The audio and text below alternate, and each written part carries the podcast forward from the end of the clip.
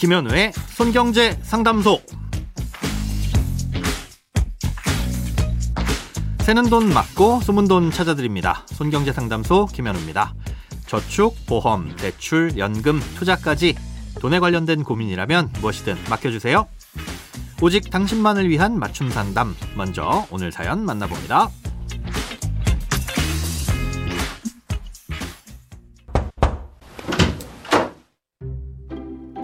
저희 아들은 올해 25살입니다. 2011년 아들이 중학생이었을 때 가입해준 실손 보험이 있는데요. 얼마 전 성인 보험으로 변경하는 게 좋겠다는 안내 문자를 보험 회사로부터 받았습니다.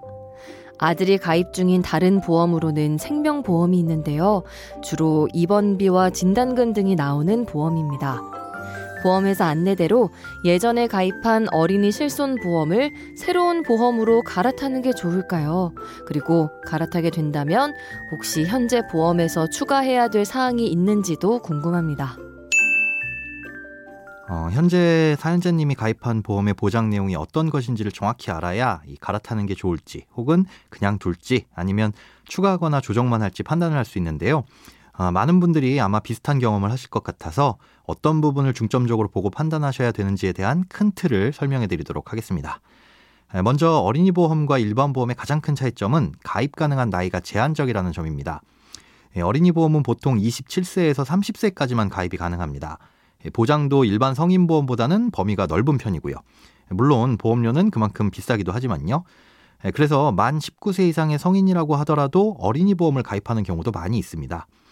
중요한 건 만 15세 이후에 가입했느냐 아니냐인데요. 법적으로 만 15세가 되지 않으면 이 사망보장은 가입할 수가 없습니다. 자녀들을 위한 보험을 가입할 땐 사망보장보다는 주로 병원비에 대비하기 위해서잖아요. 특정 질병에 대한 진단금이나 수술비, 뭐 입원비, 실손의료비 같은 것들이 필요해서 가입하는 거죠. 어, 그런데 일반 보험을 보면 주계약이라고 해서 무조건 가입해야만 하는 보장이 있는데 일반적으로 사망 보장이 주계약인 경우가 대부분입니다. 예, 그래서 불필요한 보험료를 내더라도 가입을 할 수밖에 없는 거고요. 하지만 만 15세 미만은 이런 사망보장을 가입할 수 없게끔 만들어 놓았기 때문에 어찌 보면 원하는 특약들만 골라서 가입할 수 있다는 장점이 있습니다. 그리고 나서 15세 이상이 되더라도 의무는 아니니 그대로 유지하다가 나중에 자녀가 성인이 되고 가정을 꾸리게 되면 그때 필요한 경우 알아서 사망보험을 가입하면 되는 것이고요. 아, 이런 장점들이 있어서 처음에 가입할 때 만기를 80세나 100세까지 해놓았다면 갈아타지 않고 유지하시는 것이 좋습니다. 혹시나 어렸을 때 가입한 보험의 보장 금액이 나중에 물가 상승으로 인해 부족하게 느껴진다면 그런 보장들에 대해서는 약간 추가하는 식으로만 가입하면 되는 거고요. 또 어렸을 땐 필요하지만 나이가 들면서 별로 필요 없는 특약들이 있다면 그런 특약들만 해약을 해서 보험료를 줄이는 것도 가능합니다. 예, 하지만 보험료가 비싸서 만기를 짧게 20세에서 30세 정도로 해놓은 경우라면 만기가 되기 전에 중간에라도 빨리 갈아타는 것도 검토해 볼 만합니다. 예, 어차피 만기가 되면 보험이 사라지게 돼서 새롭게 보험을 가입해야 될 테니까 그때까지 기다려서 비싼 보험료로 가입하는 것보단 일찌감치 새로운 보험으로 갈아타는 게 유리할 수 있다는 겁니다.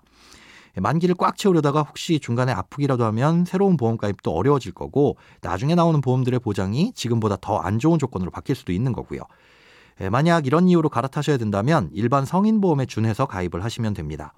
사연자님의 경우 자녀분의 나이가 25살이니까 사망보장 같은 것들은 최소한으로 가입하시고 큰 돈이 들어가는 각종 질병이나 상해에 대해 진단비 위주로 가입하시면서 실손보험은 단독으로 가입하시면 되겠습니다. 또 이렇게 자녀분들을 위한 보험을 가입해 주실 땐 부족함이 없이 꽉 채워서 가입해 주시기보다는 최소한 필요한 것들 위주로 가입해 주셔서 자녀분이 소득이 생겨 보험을 물려받을 때 부담이 없을 만한 수준으로 해 주시는 것을 추천드립니다.